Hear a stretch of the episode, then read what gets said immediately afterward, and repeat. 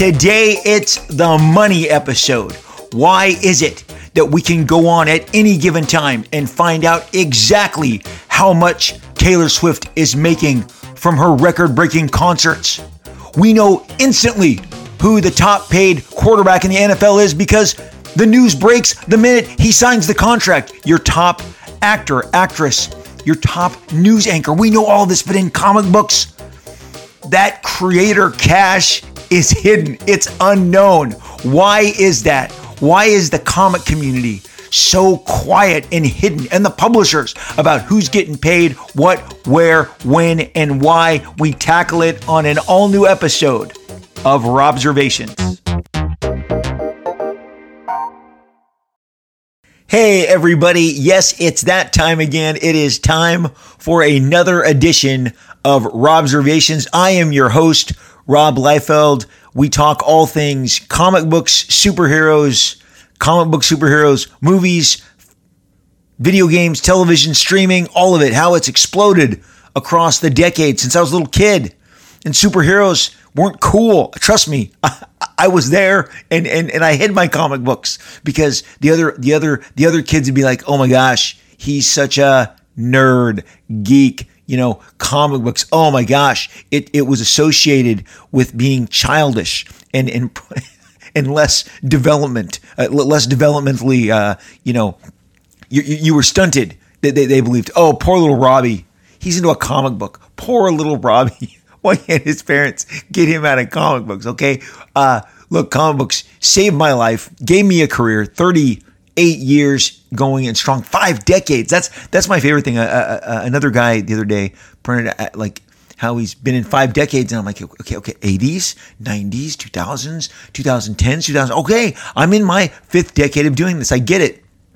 We uh, analyze comic books across the decades, across the eras. We talk about comic book creators. We talk about comic book characters, comic book publishers, comic book events, big giant movies that just shake, you know, pop culture and, and, and reset every so often, g- g- giving a new character a facelift and, and relevance that, that maybe they didn't have uh, a, a few a few years prior. It's it's comic book superheroes all the time. Even my favorite directors are talking about them and, and, and, and getting some feathers ruffled when they just tell you exactly how they feel about how they're just not as into them as maybe all of us are. I don't get upset over that stuff with so many, so many people. It just sets them off. Also, I think it sets off a lot of kids who don't know uh, what Taxi Driver or, or, or Mean Streets are. But anyway, and I digress. Today, we're jumping right in to the money episode. I cannot believe we have done so many episodes and we have not ever addressed the money episode. And you're like, well, are you going to tell us how, how much people make? No, I am not here to tell you exact salaries, but good God Almighty, where in any other, uh, it, where in any other entertainment platform, or, or even go beyond that. I mean, ba- basically, even in politics, we know automatically it's an immediate search for what someone makes. What, how much is this singer make, actor make? It's part of the splash of, of the news. It's part of when X actor signs on to star in something that they are getting a twenty million dollars payday. Jim Carrey famously became the first actor to ever get twenty million dollars a movie. And I know it because it was my attorney. My attorney, uh, Deborah Klein, she was, she's brilliant. I, I still see her at different functions.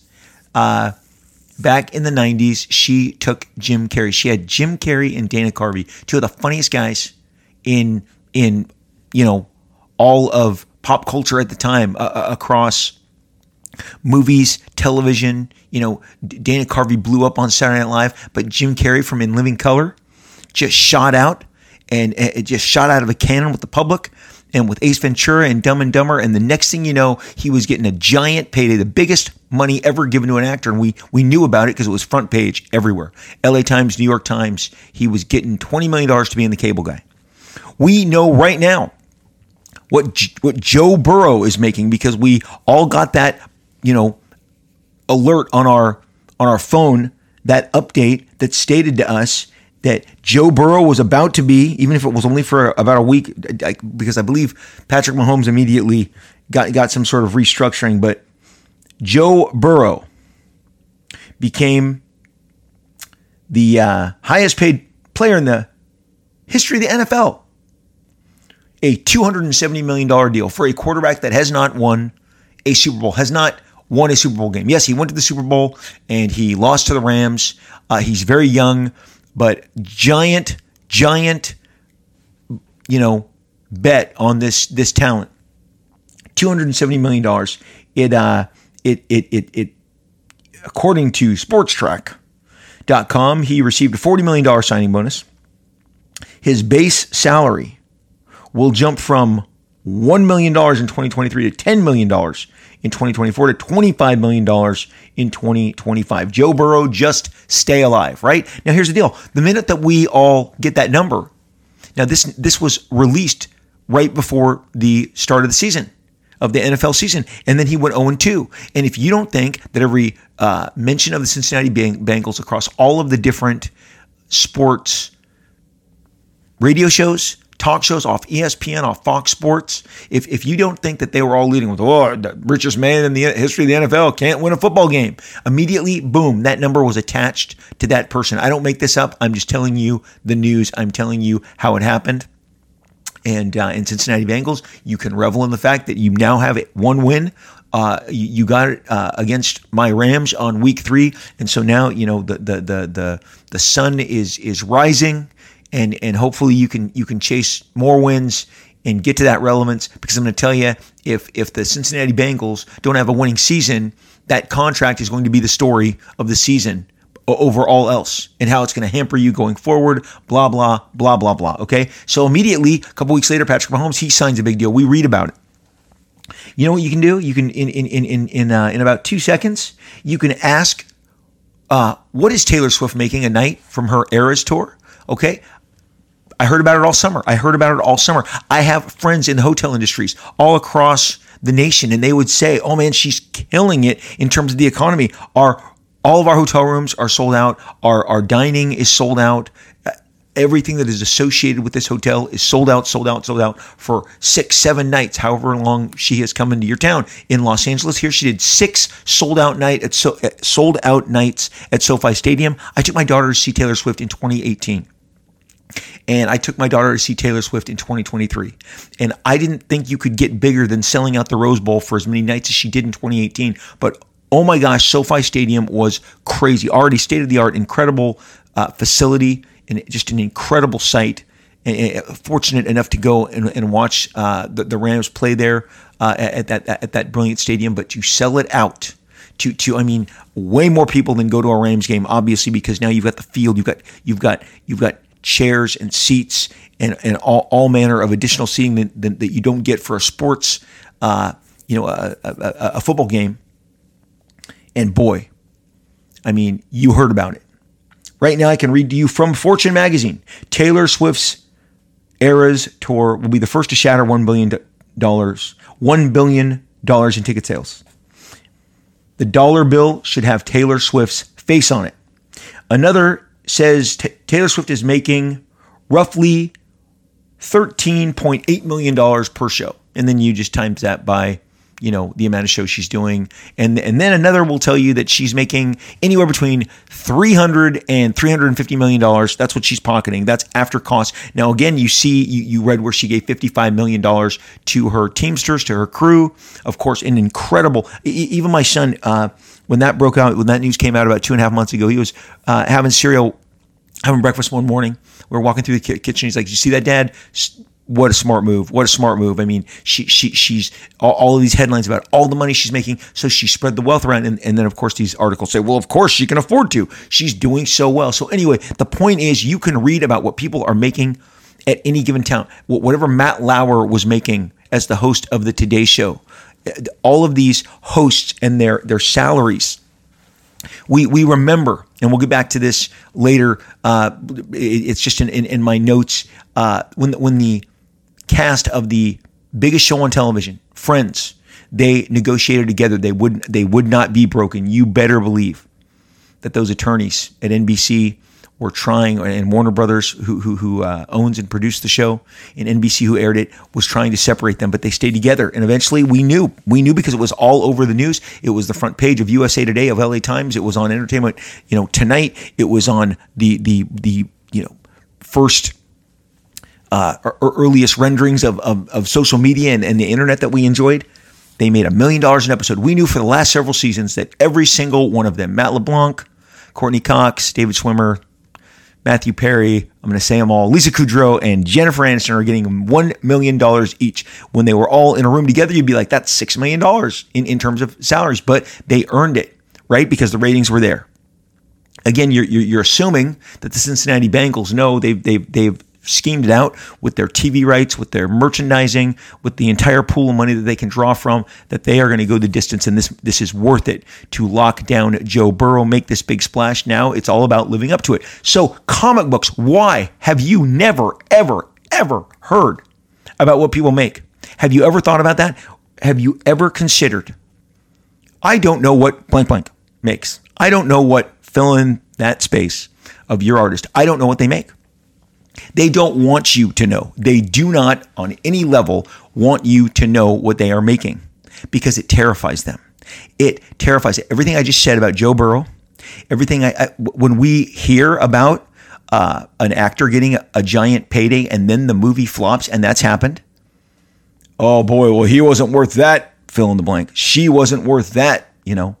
Leading ladies, when when when the, when the actresses start making more than the men, we hear about it. It's splashed everywhere.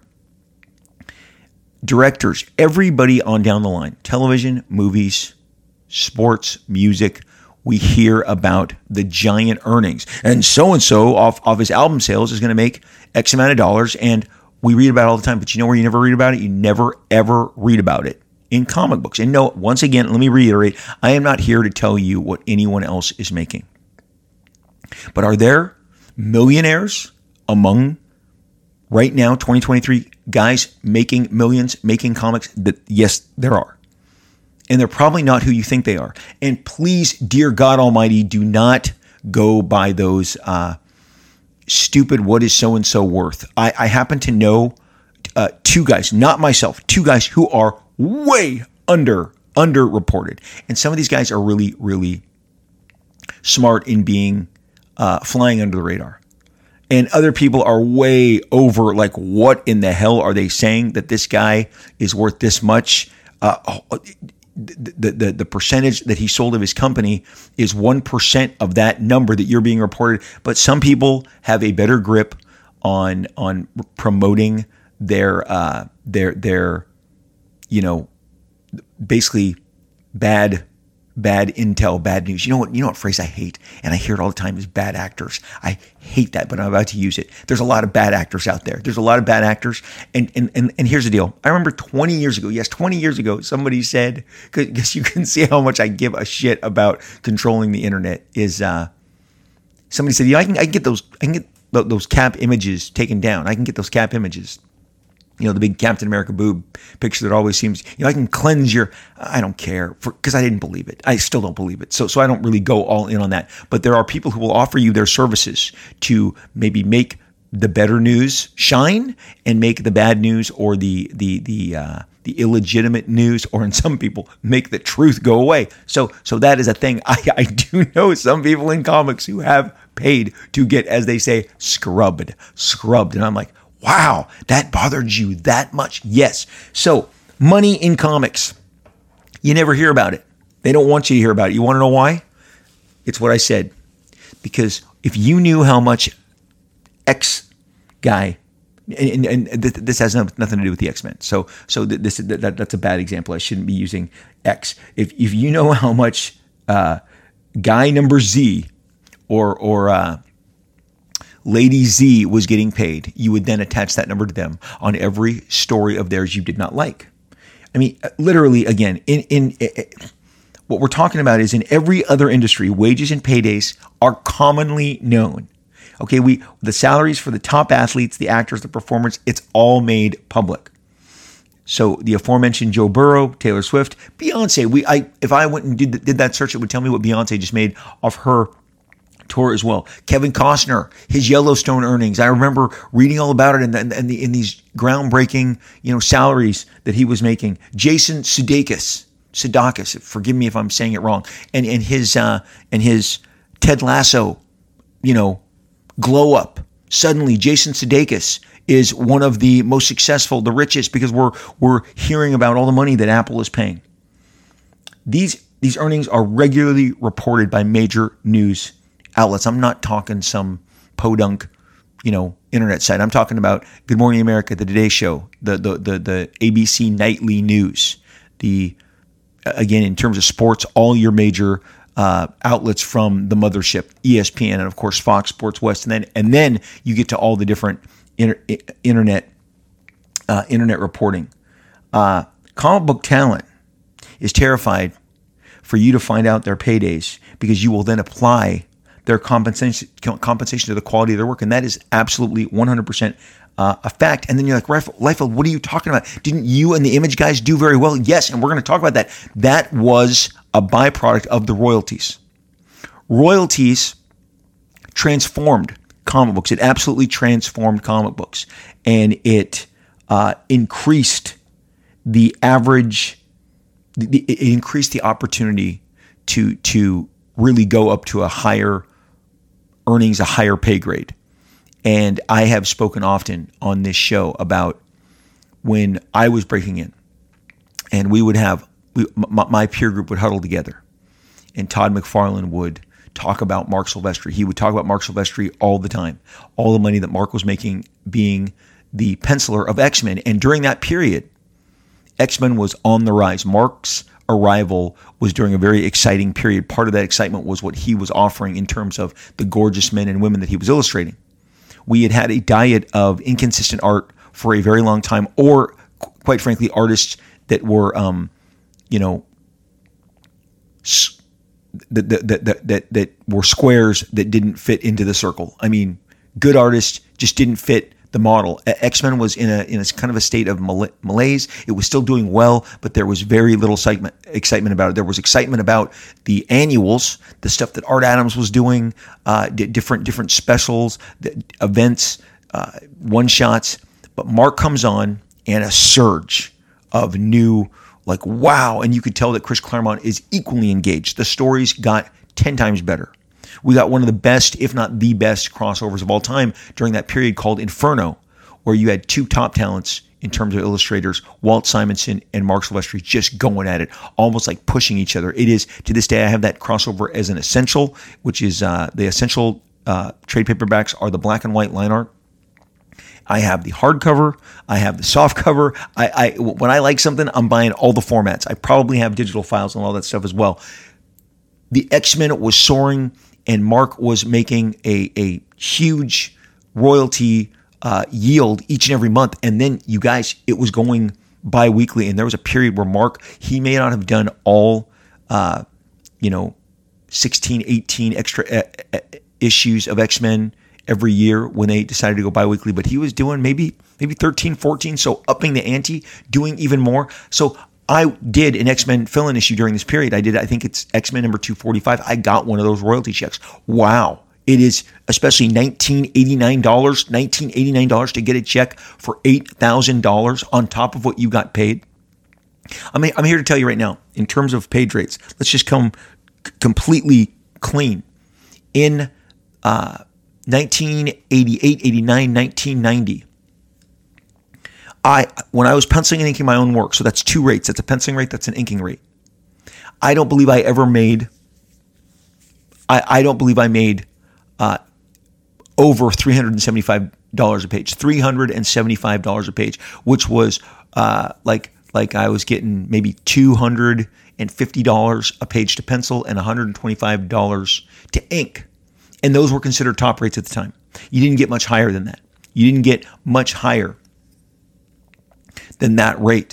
So, you know, you could you can budget that out and and and okay, on a cover you'd get rate and a half. Okay, you you get you'd get a rate and a half. But I mean, again, you're not you're you're sitting there going, wait, you, you didn't get over over three hundred seventy-five dollars a page?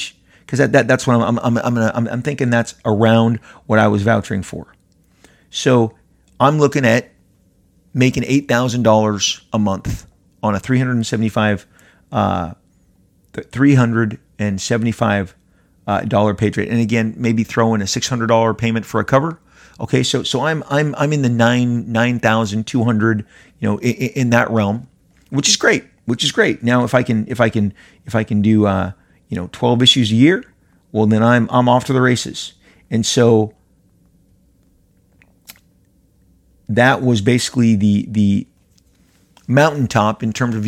You'd be saying, but but Rob, that's like a hundred thousand dollars in nineteen ninety. It was, yeah, it was it was a good living. It was a good living. I'm not going to deny you that it was a good living. And I was twenty-two. I was twenty-three years old. I was I was doing extremely well. My son is entering the private sector with salaries along along that par in in in the in the private sector, working in in in, in business. And so it's fun because he's twenty-two. He's twenty-three. He's he's now in, in those same salaried and and and of, and of course some of the some of the things that we talk about. What do you think we talk about? My son's engaged. He's going to get married. He's talking about future earnings. It's what everybody in his business talks about. That's why they're in business. They want to advance and do better. So that that three hundred seventy-five dollars a page, which is again like two hundred fifty dollars and one hundred twenty-five dollars. And then I start I start writing the stories. So you know what? Now now throw another fifty dollars a page on there. So yeah, I'm, I'm clearing one hundred thousand dollars, okay, in, in terms of page rate and labor of producing the comic books. But what kicks it into overdrive is the royalties, is the percentage of sales. The royalties and the royalty system was instigated by Jim Shooter, uh, announced by Jim Shooter. Also, uh, uh, all, all of the all of the the action done behind the scenes. We actually talked about it in an episode this year. It was in the Comics Journal in nineteen eighty-one that they announced that going forward they would, in order to stay competitive with all of the other companies that were were, were rising up, all the independent companies that would, would offer more in terms of sales and percentage of ownership. He wanted to stay competitive, and they created this royalty system, which transformed comics. And it got you to the point where now, so now, so now if you're doing the X-Men and and and and and you're getting eight thousand dollars an issue on top of, you know, and I'm sure Mark was making slightly more than me in terms of penciling, but he wasn't inking his own work. But again, you you you you start to to do the math, and you go, wait, so so so, sixteen, you know, sixteen, sixteen thousand an issue times fourteen, fourteen comics. Now you're looking at two hundred twenty-five thousand dollars, you know, or maybe more, depending on, because the the sales were going up and up and up and up, and certainly on on events and crossovers they kicked in. I did a random fill-in issue on a book where the heat had settled. It wasn't Inferno. It wasn't Fall of the Mutants. So you can you can imagine if those if those if those rose and took off. So you're you're you're talking about, you know, now kicking into in the early nineties a, a quarter million dollars and sitting on top of the world and doing extremely well. I've talked to you about Mark, Mark and his silver Porsche and his uh, and his beach house, and he's not going to mind this. If you said to this, if you said to Mark at, at a convention, "Hey, Liefeld was talking about your your your uh, earnings and and uh, and what you were doing, you know, uh, from from all that X-Men money in the late eighties, early nineties." Mark Mark will laugh. He he threw parties at his Malibu home. He uh, would drive up to comic store appearances in that silver Porsche. I, I, I want to tell you, um, Mark, obviously super good-looking guy, super tall, um, very striking. Uh, he was flexing. He he he did not mind uh, that you knew that he was killing it on those X-Men books. And this is before the advent of the trade paperback, the hardcover, and all this other stuff that's going to kick in, that's going to expand that royalty pool and expand and give you more. But what happened... And see, so so so with royalties, before I get to what happened with royalties, what happened with me on New Mutants is, as I've told you, I took that book from one hundred six thousand copies to a million copies. New Mutants one hundred outsold X-Men two hundred seventy-five. I, I, I revealed that to you you guys on a chart, uh, maybe maybe late spring, early summer. Marvel's top two books for that month were Spider-Man and New Mutants one hundred. Went back to press three times, had nothing but the quality of the comic, the art, the story. We had no scratch and sniff. We didn't have a gatefold pull-out cover. We didn't have any extra bells and whistles. We were the last issue of a comic book. We were building interest in what was to be X-Force, and people went crazy. The, the, the fever was there. It sold out. It sold out. Did I get a check for uh, several hundred thousand dollars from that issue. I did. It was the biggest check I had received up up up to that point in my life. And for whatever reason, I think they come a little faster now. I don't really sit and count, but it was understood back then that Marvel didn't give you your royalties for ten to twelve months. And it was kind of something that all the talent would gripe about behind the scenes. And I even heard a couple of my peers like, you, they're, they're making so much interest on our money. Uh, maybe D C was paying slightly faster, but they, they got paid on, let's say, New Mutants one hundred or X-Force one pretty quickly, let's say within sixty days. And then I had to, and my peers, for whatever we were working on, would wait even longer. But it's common knowledge, we've talked about it openly over the years, that in royalties, uh, myself, uh, Todd McFarlane, Jim Lee, did we make, I'm, I'm assuming Dan Jurgens from The Death of Superman, did we make seven figures from comic books off comic book royalties? We did, absolutely. It was earned. We earned it. We got you so excited about our work. Uh, and, and, and, and of course, the Marvel marketing department stepped in, or the D C marketing department stepped in, and they augmented that excitement. They, they, they turned that flame up even higher with their, with their marketing and their hype. But remember, there's a gold edition of of uh, of, of X-Men. Uh, I'm sorry, of X-Force number one. There's a there's a gold edition. You want to know why that exists? Because you sold it out. You sold out five million copies. I don't care if you were hoarding a box of them, and now you're breaking out those comics because that Deadpool card is worth anywhere from you know seventy-five to a couple hundred dollars. So so you want that Deadpool card, which which which was deemed his his rookie card, which is in one million different copies of X-Force, because basically broke broke down that all of the five editions had a had one million, you know, five different cards, five different editions. Breaking down that there's a million of Cable, the the, the Shatterstar card, the Gideon, Sunspot, the Deadpool, and the uh, the Team Shot. So yeah, if, if you if you bought a case and you sat on it, you contributed. That's that's right. But they disappeared from the shelves. They went back to press, which then created more royalties. When we launched Image Comics, I told you the math that I did was one percent, ten percent. ten percent max on the best day of what I was doing on my own work at the Mutants office. So when Youngblood number one sells a million, when Brigade, yes, Brigade sold a million, Bloodstrike sold a million, those were votes that retailers and you were were, were making towards all of us. When and look, let's say it, Jim Lee with Wildcats, Todd with Spawn, all the million sellers of the first year of Image Comics. And look, they weren't all million sellers. Jim Valentino, uh, high five hundred thousands. You know, uh, Savage Dragon, four hundred thousands. Cyberforce, did you know that Shadowhawk outsold Cyberforce? You do now. That's a fact. That was a goal of Jim. He wanted to absolutely not be uh, the, the back of the pack.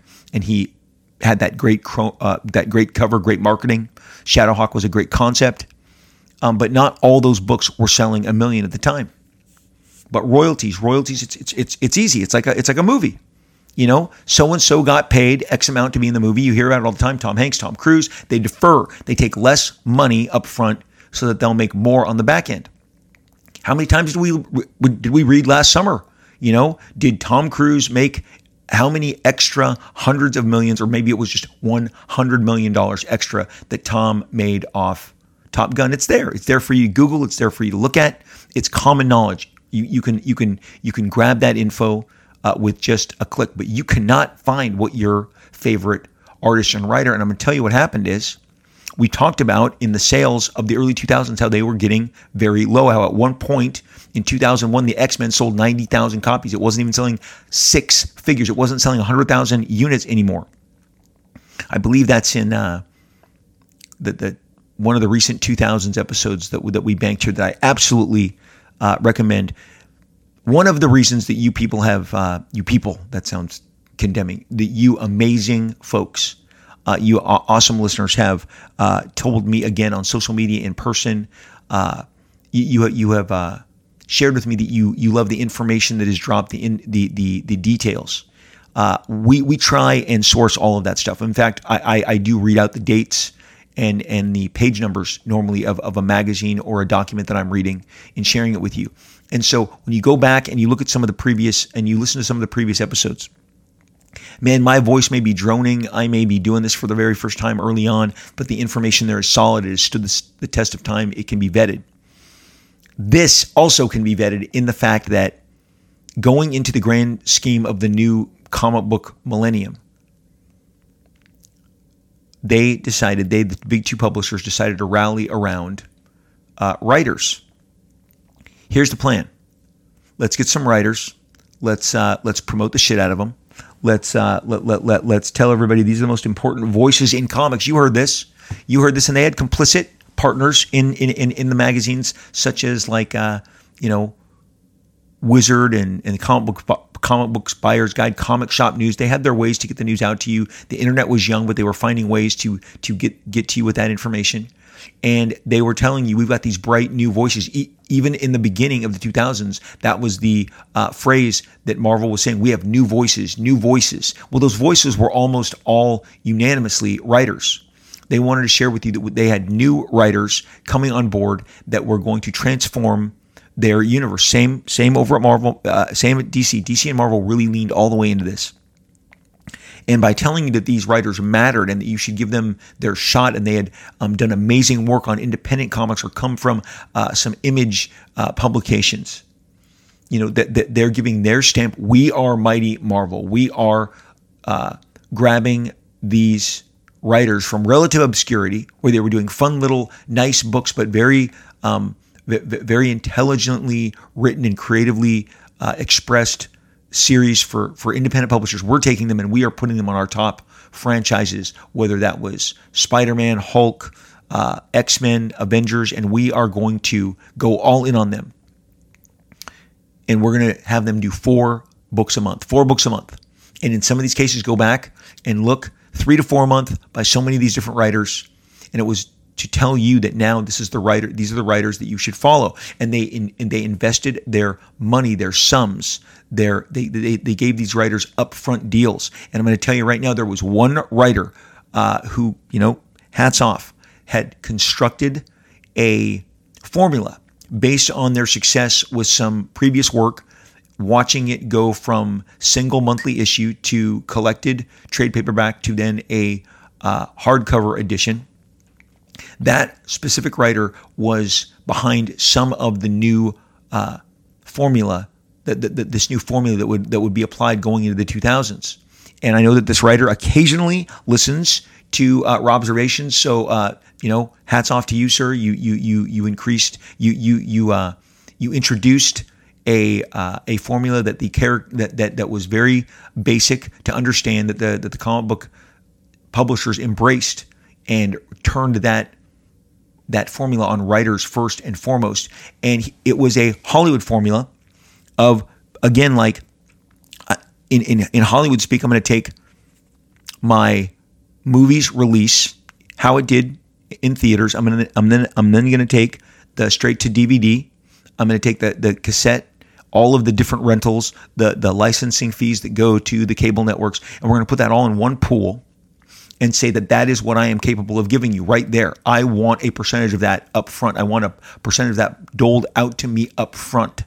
So it's basically, you know, against the future earnings of this project based on my track record, this is what I want to ask for you to pay me. And once that was broken down in the way that that was broken down, and you could say, no, no, no, no, you can't look at monthly sales. You've got it. You're going to collect this. You're going to make this a, a hardcover. You need to go the entire distance and and go, just even at the minimum sales that you're going to do on all of these, that is what this, this book is going to earn. That is what this, the revenue that this is going to generate. I want a piece of that, and I want it doled out to me up front. And, and trust me, that is the payment breakdown of how the two thousands embraced some of what you you would call their top-tiered writers. This was not available to everybody. This is not suddenly the, oh, we're going to treat everybody this way. Let me be very clear. This is who they had deemed as their special or their elite talent and how they were going to treat them. And so many of those talents that you were reading in the early two thousands were getting whopping upfront money because the royalties uh, weren't reliable. But to take them away from their creator-owned work and refocus them, or to take them away from the rival, that's that's the two. They they they grabbed them from independent comics and they grabbed them from D C Comics. Some people crossed the street. Some people abandoned their creator-owned visions uh, entirely to pursue doing work for the big two. And it was under this new, hey, this is what we can pay you. And and and you heard about exclusives, exclusives, exclusives. This was not something that was happening during the nineties, because again, the nineties was based on, wow. Now there were guys in the nineties who would go to Image Comics. They would do a book, especially in nineteen ninety-three, ninety-four, and they would sell seven hundred thousand copies. They'd get a check for seven hundred thousand dollars, a buck a book. Okay, if it was two hundred fifty dollars, just, just roughly scheme it out if it's, if you want to go. But Rob, it was ninety-two cents. I don't care. Round it up, a buck a book.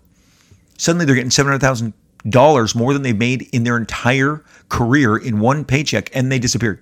And you you really struggled to get an issue two and an issue three out of them. Or suddenly there was six months between every issue. That happened. You remember that, and uh, and and and it was it was uh, it was because suddenly wow, because the money uh, was was something that they had never encountered, and and it it it affected their output. So so there were times when that giant surge of money was uh, you waving goodbye to that creator, because that creator is now no no longer interested in doing anything other, other than spending that money down to the last dime to, to maybe where they're going to wipe out. There, there were several of those stories across the nineties, but none of these exclusive deals, none of these. Those were the uh, those were the reflection of this new millennium and how they were going to secure these new names. Now here's the deal. You you read about it all the time. It's the second contract, especially in the N B A. In it's the second contract. Your rookie contract is is, is going to be decent. You know, you're going to get several million dollars. But you just I, I just showed you Joe Burrow is going to go from one million to ten million in the course of one year based on this new contract. One million to ten million. That's a giant upsurge. That's a house in Malibu. Okay, that's a lot of property. That's maybe now by the end of his contract, you're talking planes. Okay, you're you're you're talking elite. Uh, elite living. And still, again, you're like, but that's not those billionaires. Yes, the billionaire class has absolutely made made their uh, made their uh, identities known because they want to know that they are flexing larger. And uh, and they have now that the, the billionaire class is showing you their, I mean, good God, they're like city block long. They're as long as a city block yachts that you're like, wow. And, and and it's two people on the deck with some help, and you're like, uh, all that manpower to, to to to make sure that I know that you have that big swinging dick yacht, and yes, I'm impressed, and so are you, and that's just the way of things. But the exclusive contracts and the the the, the locking these people down with uh, money against future sales, the ability to wow them and pay them was was one thing, but the second contract, because by now you have invested in. And, and primarily it was writers. And we're going to talk about how artists failed themselves during this period because I watched it. Remember, I am retired from two thousand to two thousand three. My wife and I are making babies, raising a family. I am reading about uh, comic book, the comic book business from uh, various amounts of blogs and sites that creeped up. Some from like the guys who used to own Capital Distribution, the number two distribution company, uh, they had their I C V two site that I, I read a lot more back then, giving you data and, and sales on toys, on cards, and comics. And and, and, and really, it, for the time, it was very informative. And over time, many more like that would pop up. So there was even more information. But I was just watching this business that I love so much, but I, I, I've spoken, coming out of the nineties, went hard, went fast, went long, was super tired and ready to kind of step away and watch all this. And so I was watching all of this and, and all of the new uh, the new business practices that were being implemented towards getting you your comics and turning things around. And again, with a writer, and a writer will tell you this. A writer can write a book in a day. They can. They have. I have. And it was a good comic. Now, it, a book in a day does not mean that shit. Uh, I, when, I, when I was doing Hawkman with Joe Bennett, who before he left the, the, the mainstream comic books was doing extremely amazing work. And the work that Joe Bennett was doing with me on Hawkman, I asked, like when D C asked me, they we want you to take over Deathstroke. Joe had been doing Deathstroke. I said, where is Joe going to go? And they're like, well, well, do you want to work with him? I said, yes, can you put him on Hawkman? And those that year that Joe was on Hawkman, of which I did about six or seven issues with him, phenomenal talent, just absolute, uh, just the, the most like beautiful, beautiful Hawkman that, that I had that I had ever seen. I, he was absolutely necessary to, to, to pull up pull off this vision of Hawkman. But I did those stories generally. I would write those for him in one day, one day. And those are stories I'm extremely proud of. One day does not mean, uh, you know, a lack of craft. It means in- inspiration. You were inspired. You can do it. Now, I have asked people who script over my work to do it in one day, and they do it, and they do a banger job. What you can't do is draw a comic book in one day. twenty-two pages cannot be generated in one day. An artist is going to have to take more time, and they are going to have to, you know, even at at a, at a crazy pace, Jack Kirby and John Byrne, two of the most uh, prolific artists in the history of the business, would do about a, it, it, they could do three pages a day. You know, on the seventh day, you've got a comic book. That's if they worked all the way through the weekend. But you're talking about some of the most prolific Uh, artist, I'm talking full pencils here, or, or or close to it. Breakdowns, maybe you can do a full full full uh, full comic in three days, but you're not doing it in a day. If a writer can give you four books in a month, and you can make that writer marquee, and you can market him as marquee, and then the retailer says, "Hey, Marvel's really doubling down on this writer's popularity. I'm going to buy all in because they're buying all in." It's the messaging, it's the confidence, and it worked. It worked for a really long time. But on those second contracts, now you've built a behemoth. I can't afford to have this writer that I built up cross the street and go to the competition. I can't have my big D C talent go to Marvel. I can't have my big Marvel talent go to D C. And hey, is that some new exciting guy over at Image? Should, should, should we grab them as well? This is all the stuff that was happening six, seven years, two thousand six, two thousand five, two thousand, right around that era. Because I know, I know two writers during that time who decided to play the big boys against each other. And for one, it got the result, results they did not want, because the one publisher said, "We've taken you as high as we can," and that person had actually gotten a higher bid from the rival, which he was only intending to use the rival to get what he wanted at the place that he was then was currently at. But the place that he was currently at said, "We're not going to match the rival." And uh, in my opinion, more to save face than anything, he took the rival deal and left the the the. existing deal that he really wanted to be re-upped at, because, well, you know, I'm being sent a message, and or I'm being insulted, and or this is really the the number that I set out to make, so I'm crossing the street. And they did. So sometimes it doesn't always go the way you want, but if the bottom line is the money, you know, you're going to follow it. Now, here's the deal. You didn't hear about any of this. What, what I have done is is smushed together at least six, seven, eight different writers Uh, into this. And no, I'm not going to name names. Uh, but certainly, yes, along those lines, were there giant million dollar deals being uh, doled out to mainly writers? Yes, there were. And they did not want you to know about it, because then you would say, "Hey, this issue of this sure ain't worth the, you're getting paid." And you would tell them that to their face if you could, because that's what we do. We're extremely rude as a society. We yell out things to our sports Uh, stars when we are in the same arena, uh, Madison Square Garden, Staples, uh, the Garden. You know, w- comic fans, I've always told you, comic book fans and sports fans to me are very, very much the same. They pick their favorites, they have their teams, the talents that they root for, and they're not having it from anyone else. But when those talents fall short, they will let you know it, full stop. They will shove it right into your face. So what was happening with the artists during this time? Well, they were getting less and less and less because, yes, to pay the higher ratings, they had to cut it from somewhere else. And colorists and inkers and pencilers did get cut by both companies. Rates were falling across the two thousands. So it made it more difficult. And even if you could, as an artist, be one of those one percenters that could procure a eight hundred dollars to one thousand dollars per page uh, salary, you maybe were doing four issues, five issues a year. So you got the big page rate, but you did not, you know, maintain maybe, maybe you did not maintain how possibly prolific you were a decade prior. And in doing so, you couldn't keep up with what these giant writing talents were doing.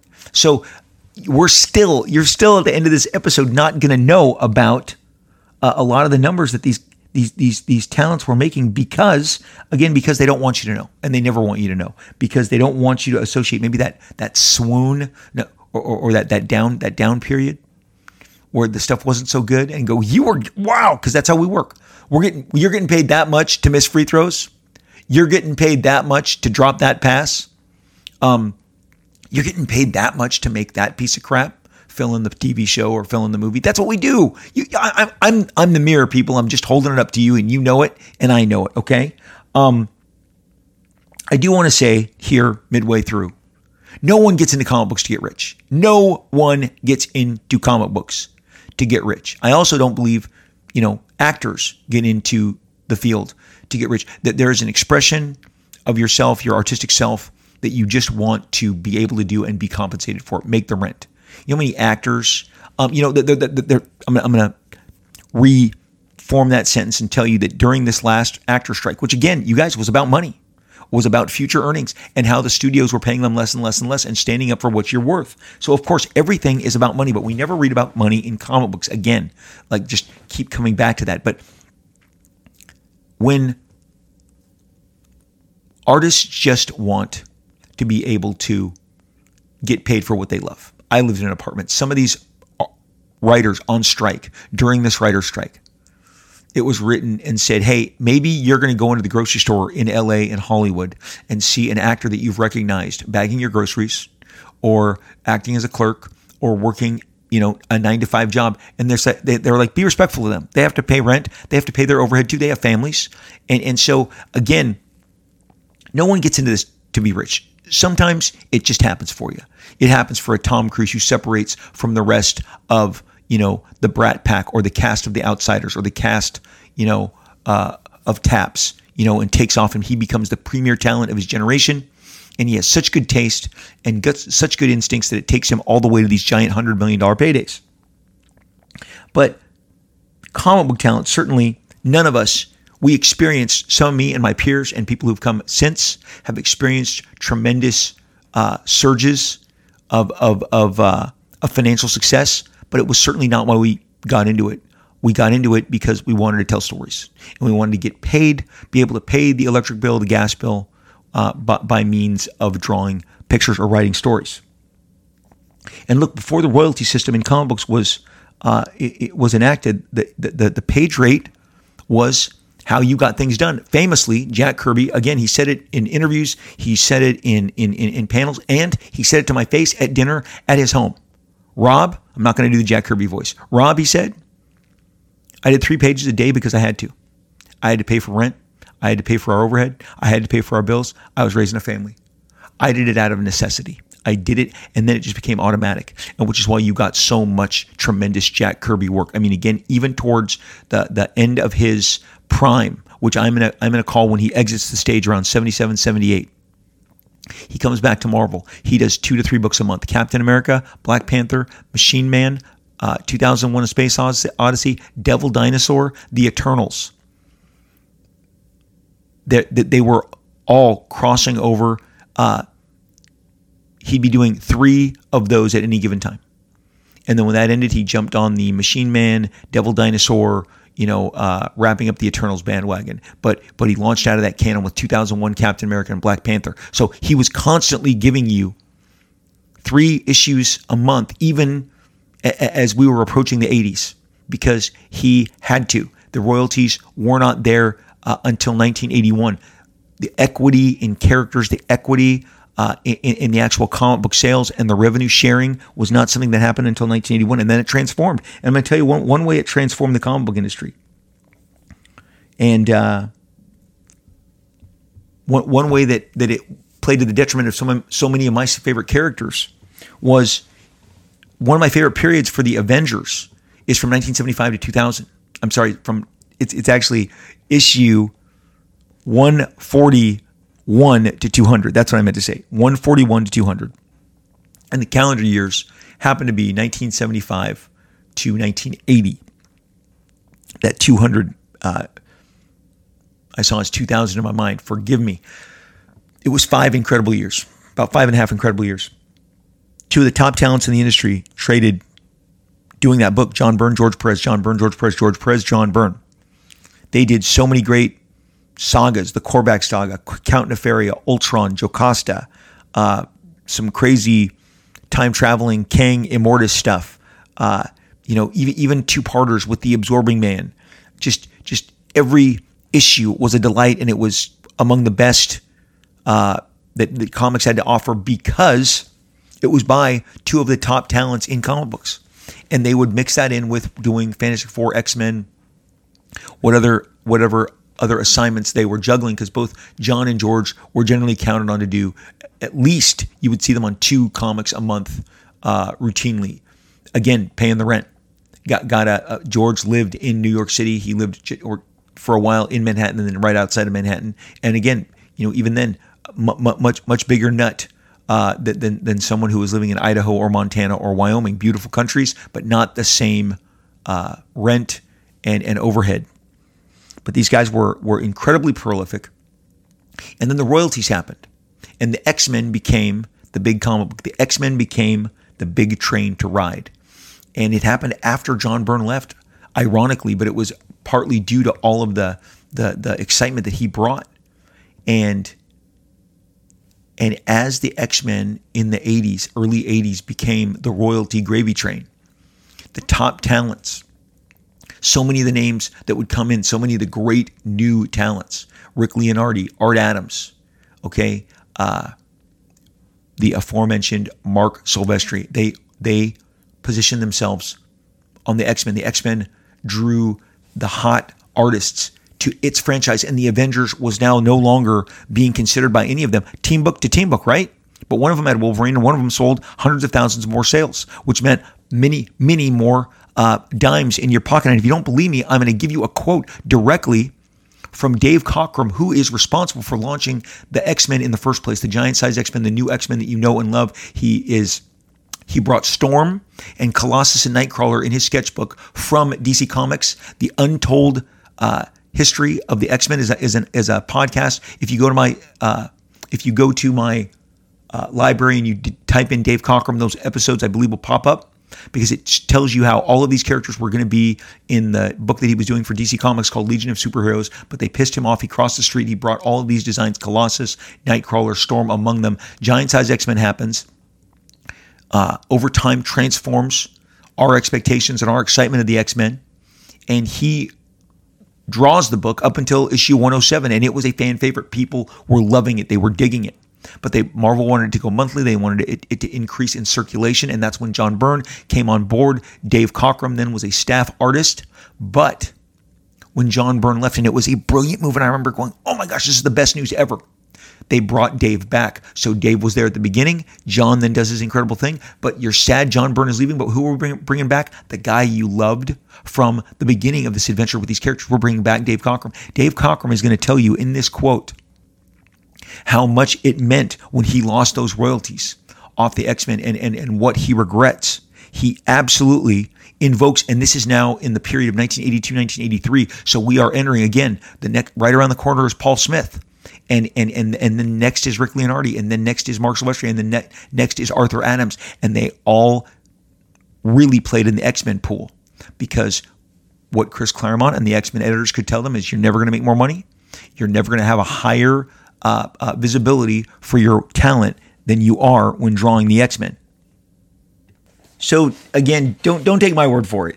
Uh, th- th- these are the creators speaking out, and and for fans like myself. So, so you gotta understand it. In in in nineteen in nineteen eighty-two, I'm fourteen years old reading this. I'm reading this interview at fourteen years old, and and my some of my favorite creators, and Dave Dave Cockrum was absolutely among my favorite creators. He was one of my top top. Three top five pencilers. Sometimes he was he was my favorite penciler, you know, depending on the issue and what he was drawing. To hear him go in on an interview, uh, whether it was a Comics Interview Magazine or Amazing Heroes, and say outright, uh, here's the quote. Uh, he he was actually uh, he revisits it in a quote uh, in in in nineteen ninety-nine. He told interviewer John B. Cook, uh, "The biggest mistake I ever me- made was leaving the X-Men to do the Futurians. The Futurians was a group of characters that I adored, that I loved, that Dave created himself, and he went on to uh, make a graphic novel with Marvel, and then later uh, left Marvel Comics and and and took them to a independent company called Deluxe and did the Futurian series. And it is a beloved series by people who love Dave Cockrum and great character designs, of which he is one of the best ever to do it, along up there alongside Jack Kirby. Um, he... He wanted to take a shot at writing and creating his own book.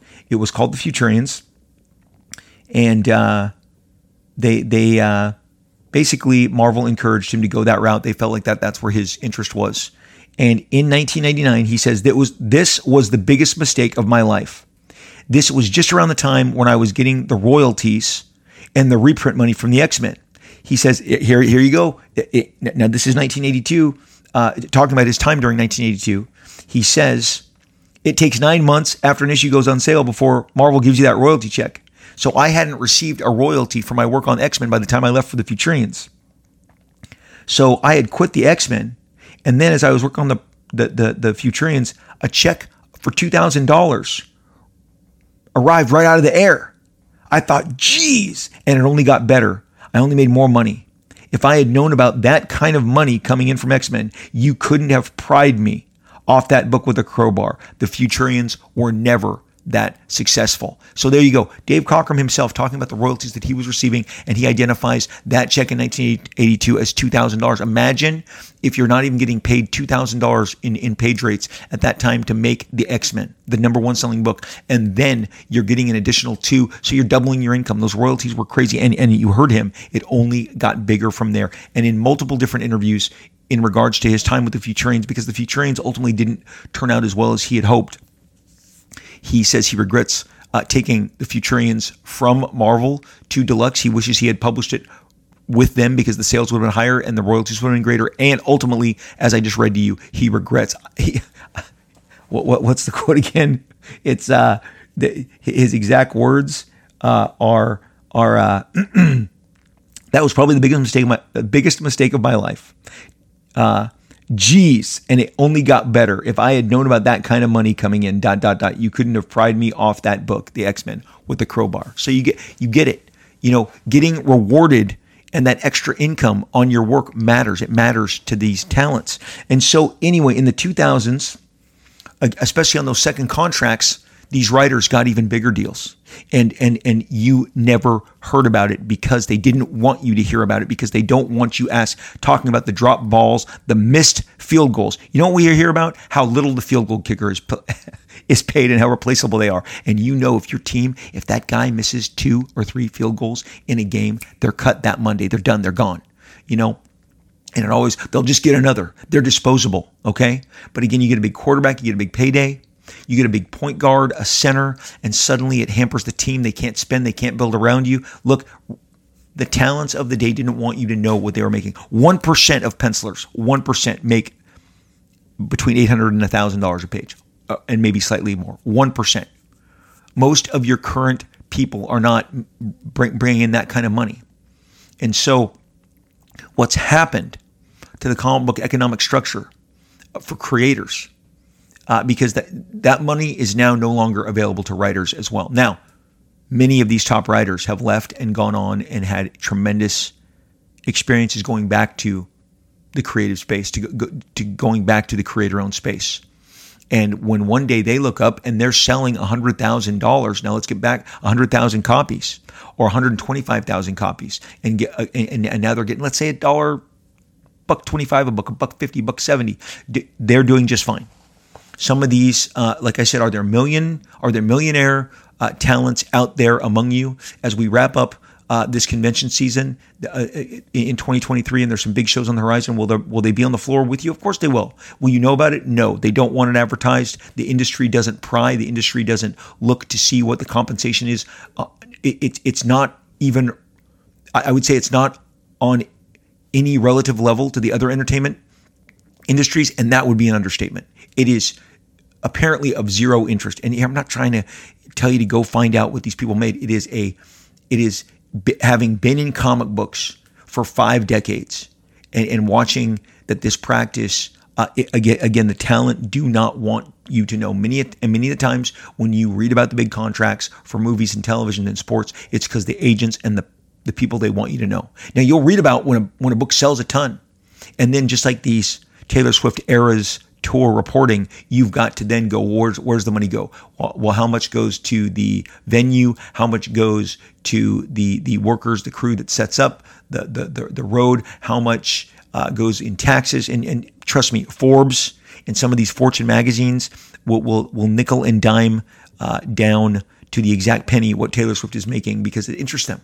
They can't believe that this singular uh, female power is out there driving the market in the way that it is, saving the L A hotel scene in late summer. And again, you know how many times I heard that? People at Hilton, at Marriott, at Hyatt. Oh my gosh, Taylor Swift saved us. And and and and the amount of revenue when when we were catching our shuttle back uh, after Taylor Swift, we were we were with people from Las Vegas, from Arizona, from North Dakota. People, again, it was a huge travel episode. And again, they're happy to report on it. It was being reported by every news station. They all had their reporters each and every day when she was out here. So the money of it all is something that is regularly regularly reported on. It is never reported on in comics for all manner of different various reasons, which I have shared with you today. What's happening in the space now, besides certain creators going back to the independent world and striking gold uh, following their uh, success uh, that they've experienced at the big two, and then trading it into interest in their own work, which is very reminiscent of what happened with with, with Image Comics in the, in the early nineties. So many of your artists who are uninterested or unable to do monthly work have obviously taken it to the convention sector, and with their prints, their uh, their their print to order books, their commission revenue, they are doing extremely well. Uh, I, I, I the, the does it require touring? Well, yes. It's just like any any business. Uh, the touring is is where is where a lot of uh, you know, revenues are created. In many ways, comic books is also very much like the music industry. And I'll wrap with this. And and uh, you, I'm obviously very familiar with this band Extreme. Uh, right in nineteen ninety, nineteen ninety-one, they had a book, uh, a huge breakout song called "More Than Words." It played nonstop, every radio station. M T V played the video around the clock. Uh, really great song. They had they had, they had a, a, another single called "Wholehearted," also a great song. But Uh, suddenly they were moving records. They had, they were charting. And one day, uh, an, an, an issue of Rolling Stone came out, and it had a profile on Extreme as they were preparing to release their follow-up album, which they rushed into, uh, to capitalize on the success of the album that contained the More Than Words breakout song and Wholehearted, which was a, a, a nice size hit. And I was shocked. This is when I learned about the music industry. And they talked about how their first album, which I hadn't heard of, uh, hadn't done well at all. It hadn't it hadn't sold. And they signed a record deal. The record company paid for the studio time, and that means the electricity, the lights, the air conditioning, in, in addition to all of the other technical aspects of recording an album. All of those costs are piled up and then handed back to the talent and deducted before the talent gets paid. And that happens on pretty much every album. But when the album, their first album came out and it tanked, all those costs carried over. And it is fortunate for them that the studio said, well, we're going to give you one more shot. Go in and make a second album. And off that came their two uh, hits, More Than Words and Wholehearted. But they, in this album, said we didn't make any money off that second album because we were so in debt off our first album. All the success of the second album was put towards the debt of the first and second. So so you had the debt of the first album, which which lost money. Then all that debt transfers. They then go in, they, again, the air conditioning, the electricity, the the the uh, the engineers, the the you know the the, the the tapes, the recording, all of that costs money. That is now applied to the second album. So the bill goes up. So they finally have breakout hits and they get to a break even. And so then they're rushing out a third album, but they're also saying we're going out on tour because the only way that we can make money is touring. And that is why you have seen this giant expansion of conventions across North America and the world. And trust me, uh, since twenty nineteen, I've been to uh, Saudi Arabia, I've been to Abu Dhabi, I have been to Dubai. I have traveled the world going to different shows. I have been to London, I have been to Paris. Uh, I, I have I have been all over the world doing signings, doing conventions, Uh, meeting with people about their interest in doing the same. And here in North America, there's there's it, it feels like four shows every weekend. We're a big enough country, we can do this, and we do. And then you add in Canada, you're getting, you're getting shows all the time. And there are the warriors that are out there. They're they're on a plane every five days, sometimes for six to seven weeks on an end. They take a couple break, they take a couple weeks off, and then boom, they're back on the circuit for another six to seven weeks, a break, and then back. And they are doing it, going basically what we've talked about here before, direct to consumer. And what that's, I'm going to tell you right now that that model is unsustainable if you want to do anything regarding monthly work. So, so some of our most talented uh, illustrators are getting their money on the convention circuit uh, and doing personal appearances instead of doing the work, uh, do, doing more comic book work. And look, that's their choice. There's no condemnation. Uh, Once again, artists just want to pay the bills. They just want to do well in life, and that's what they're doing. but much of it has been to the, the, the sacrifice of actually doing the work itself. And now they are there really performing for you, drawing for you, signing for you. I really enjoy doing personal appearances, and I enjoyed getting out there and sharing all my exclusive covers and exclusive content, but it came time to pay the piper in terms of time and health, and I stayed home. And for the last, uh, it, it, it's going into its second year here, I, I, I am doing two shows a year, San Diego and New York, basically the big giant, the big giant summer show and the big giant fall show, and two spectacular shows. But the grind of doing all the shows and appearances in in in in Texas, in Florida, doing Chicago, uh, excuse me, doing Arizona, all these great markets. I just, somebody like myself who's interested in in, in making making the work, make, making stories and telling stories, I, you can't do both. Most people can't do both. So there's been a decision made, and many of your favorite creators have gone on the road. They've gone on the road, like Extreme, to pay for uh, for the lifestyle that they want by touring. Like, hey, Taylor Swift, that tour is making her uh, you know, obviously a, a giant uh, amount.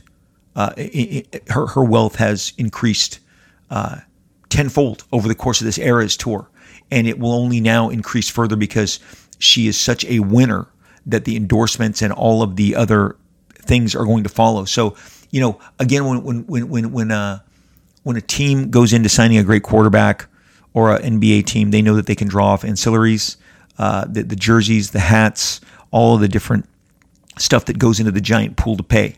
But there's also caps. They can only spell, spend a certain amount of money. But it's interesting in that when when creating the comic book uh, budgets, it's really just publishing. They don't want to go outside of all the different categories and make a giant pool for, let's say, a certain character, because that that they, they don't want to put any of that other merchandise money in there. Maybe occasionally they've said getting this talent will ra- ra- ra- raise all the ships, raise it, it'll raise the entire tide. And and in doing so, it's it's uh, it's important to go and, and, and do that payday. There are a couple talents left in the business who I believe would get giant seven-figure paydays if they decided to embrace a character, but they'd have to do the work. The work would have to be done. For them to get the payday, the accountants, and trust me, I know them, they are going to make sure that there is a hard and fast deadline and work is turned in and the results are there. They're not paying for a name and lights that isn't accompanied by a great performance. So maybe two, three of those still exist, and and uh, and maybe we'll see them in, in our lifetime. But other than that, the spending boon, the spending uh, of the two thousands, because a lot of those writers that we're doing four books a month, doing all uh, of all these different names that I'm, I'm throwing at you. Like I said, six to eight different names come to mind. Uh, eventually, they did all the characters. Their voices, which were new in two thousand, were now burned out by twenty ten, twenty eleven. And what they all tried to do was switch switch chairs, run over, get the other to pay, get the other to pay, get the rival. Uh, but but but the you know the impact wasn't there. And so the money wasn't there. And now, as I understand it, it's really not there uh, in that way, in the way that it was in the early two thousands. So we had an all money episode, and I covered as much as I possibly could in helping you understand. And isn't it interesting? Because at the end of this episode, we are at the same place that we were when we started. No one in comic books talks about money. They desperately do not want you to know. Like I said, some of my favorite books uh, got cut short. The Avengers really did not. What for twenty plus years became a book that talent did not flock to, because the sexy names, the Joe Madureiras, the Travis Charest, uh, the, the Kubert brothers, they were drawn to the X-Men. They needed the big, the big heavy hitters were required on the big heavy hitting books. And that period where two of the biggest fan favorites, two of the biggest talents of an era would, would, would, would go back and forth on the Avengers for five years. That's, that's, that's been gone since then and never revisited in that same manner. But, uh, man, a lot, lot to cover. But at the end of the day, there, there is no real talent cleaning up in these upfront advances against future earnings. Because as the business, we continue to fluctuate. And we are, I believe, coming out of a soft period and going back into a strength. Uh, the pandemic had this weird effect on comic books. They all went up. Everybody was, I mean, the other day I went to a store that I hadn't been to in a long time, and he told me the exact same thing. I've never, in a long time, I mean, I haven't talked to this guy in eight years. And he said to me, well, Rob, you know, the pandemic, we all just wanted to get, you know, revisit our childhood, uh, our, our our childhood loves, and and and and and, and in a time of panic and uncomfort, we we embraced uh, what comforted us when we were we were young. Well, that's the exact same thing my handyman said to me in twenty twenty, and these dudes do not know each other. So that sentiment is out there, and maybe that is part of why it was it, it, it things grew in the collectible market, not just comics, coins, stamps. Look, I have another friend who tells you, who told me all of that was literally spurned by the uh, the free money, the the government, the, the the COVID payouts that we all got. Some households, you know, got five checks, whatever, kept it all for themselves, spent it on collectibles, whatever. All I know is it entered a boom period, and then it's been softened over the last year. But but basically, uh, from what I'm seeing in terms of sales across the board, the auction houses, uh, the, the, the, your comic book sales, collectibles, we're, we're swinging back up again. But we did an all money episode. I told you as much as I possibly could. I told you I wasn't going to name names, and I didn't. And half of the people who you think that I was talking about, I wasn't. Just know that going into it. But again, we were due an all money episode. Think about it. Think about how interesting it is that that the writers of some of your best selling characters, you have no idea what they ever got paid to make that. But if that was music, movies, television, you'd know. It would be front page. It, it would be something that you absolutely immediately associated with that person. And then possibly you would tie that compensation to their talent, their their their successes and their failures. And that has just been a no-go and, and has been successfully uh, smothered over all these over all these years. So so the money episode, maybe there'll be a follow-up. Uh, I'll, I'll, I'll review this episode and see what I didn't cover, but this was a good laying of the foundation so that you understand the the the, the money in comics and why you never hear anything about it. So so uh, what we learned today was that comic book people in no way, shape, or form want you to know what they make. Just in retrospect, just one final wrap up of all those thoughts that were shared today. Yes, I'm entertained by it. I, I guess uh, my my my community is really good at keeping it on the down and on the low. Once again, maybe we'll revisit this uh, again in the future, and and and we'll expand on it. But that that was a good foundation with which to uh, to to kind of kind of lay the groundwork and, and get a better understanding. As far as comic books going and doing comic books and, and, and making them, I have comic books out there in the wild waiting for you to to participate in. Uh, Deadpool Batterblood, one, two, three, four are out. June, July, August, September. They have been arriving at your comic store. You've been selling out of them. I thank you so much.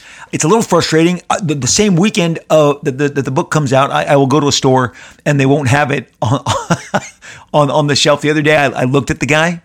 I look back at the shelf. Uh, I was looking at the new books. I look back at the guy, and he was kind of looking at me like, "Don't say it." And I'm like, "I'm not going to say it." And we both knew, because come on, come on. Why, why you have all these uh, uh, five, six, seven, eight copies of these other books, and there's none of mine? What are you doing?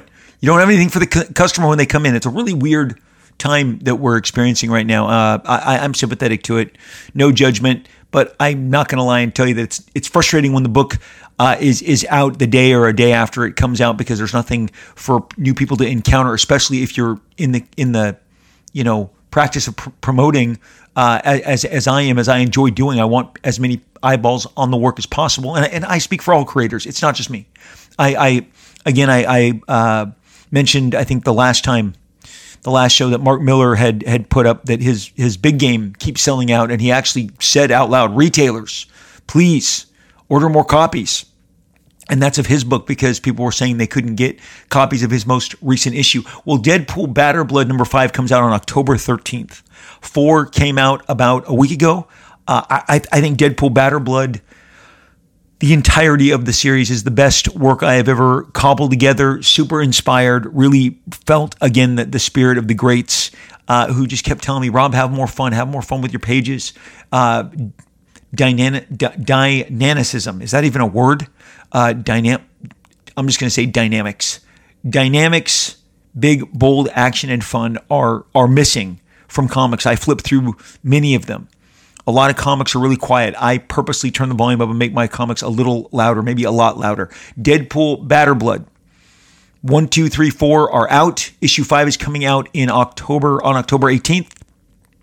I am excited to to wrap the series up, but it doesn't end on there. In November, there is a Deadpool special, The Seven Slaughters. I have a ten-page story that revisits a, a character I never really got to do a whole lot with, a character that I created, but you're going to see and hear more about that soon. But Deadpool, Seven Slaughters. So I'll be with you again in November. Again, six, six half of the year, uh, I, I have been... Um, on the shelves with brand new product waiting for you to interact with it. I am excited for you to find the work. I hope you find the work, and thank you in advance for finding the work. New York Comic Con's coming up.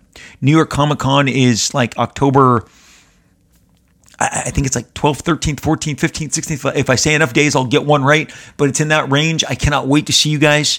Uh, I will be in Artist Alley at the Hot Flips booth. You won't be able to miss me when I'm signing. Uh, we'll have our signage and our stuff up. Uh, we'll, we're right there at the front with Hot Flips, who has a booth positioned right at the entrance of the primary Artist Alley. We are going to be debuting this Captain America number one Sam Wilson variant, which homages my famous Cap Cap Boobs pick. It has become uh, the most requested cover I have done in recent memory, and easily over a decade, and we are going to have the physical copies on hand for the first time. We are purposely not going uh, through the digital portals. We're not going through live streams or or offering them through any of our, our whatnots or anything at this moment. You're going to get them when when when New York Comic Con happens. You meet us there. You will get these comics. Uh, I, I I have a V I P package on my rob liefeld creations dot com. rob liefeld creations dot com is a site you should visit, because all uh, that you can Uh, participate or purchase on that site are these V I P packages or reservations for custom signatures on that Captain America number one that we're going to have in, in New York Comic Con. So I'm excited about seeing you all at New York Comic Con. I'll be there uh, signing each and every day, Thursday, Friday, Saturday, Sunday. Uh, Thursday is probably going to be a tighter window, which is why we officially say that uh, Friday, Saturday, and Sunday are your best bets in order to redeem those V I P packs. But I will be there Thursday. If I see you, great. If not, again, I'm going to be there each and every day. Can't wait to interact with you and, and sign your comics. New York Comic Con, such a great show. The biggest uh, show uh, of the fall by by far. And and just just a tremendous show. Everybody who puts it on, take a bow in advance. You guys always put on a, a, a great show. At the end of each and every one of these episodes, I share the reviews that you leave with me uh, about the show, that, that you you reach out and share. And we just cannot thank you enough for reaching out, typing uh, these reviews, uh, and helping support the show. It absolutely supports the show. These are amazing ways that you can help us and uh, and heighten the awareness and, and continue to get the message out. And I will continue to try and pick the most interesting uh the most interesting topics, like today's money episode, to uh, to to kind of uh, pique your interest, stuff that you're not going to get anywhere else. Hopefully, we're giving it to you here on Rob's Observations. Today, I'm giving you a review from John Bishop. Sounds like a familiar name, because it is a familiar name, as Bishop is from the X-Men, but it is not that Bishop. This is John Bishop. He contacted me. This is really sweet. He wrote me and said, "I have always loved your work since I was a kid and first read Cable and X-Force. I've had the pleasure to meet you a few times at signings, and you are always the nicest guy to me and my son. Thank you for all of that. I follow your social media and your podcast. And as a father and as a human being, you inspire me. I adopted a quote from you as a mantra, where you say, at the end of the day, I'm just going to outwork you. This got me through college and grad school as a returning adult student competing against twenty-five-year-old students." What a incredibly sweet message, John. Thank you for reaching out. Thank you for posting that. Thank you for sending that to me. I cannot, uh, again, just express to you the inspiration I, I, I get from uh, just knowing that you listen to the show and and stuff like that. Quote, because that's it. That that's the end of the day. That, like I said, for me, uh, getting getting one hundred forty pages of interiors out there this last year. I try and do one hundred a year. Is is is me staying in the game. I, I feel like you can best comment and interact with the comic book business by being part of it. And it goes beyond just doing covers. And I understand if you just want to do covers, cover artists, that's great. I want to tell stories. I want to move you. I want to inspire you. I want to make you laugh in the middle of the story. I want to get your uh, blood worked up. I want you to dig an action sequence. So that's my version of outworking. And John, I love that you took this as a mantra when you went back and, again, competing with younger kids. Uh, that that that, that somehow inspired you. John Bishop, thank you for writing me. Thank you for inspiring me.